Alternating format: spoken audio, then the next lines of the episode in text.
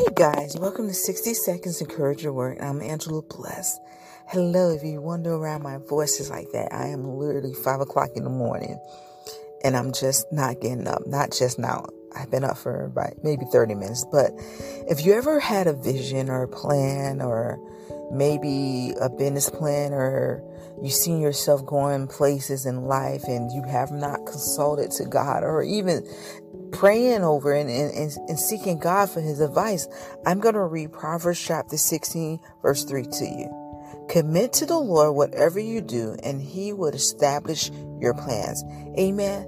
So, the Bible has everything that we need in there. We just have to find the right verses that fits us for today. You know what I'm saying?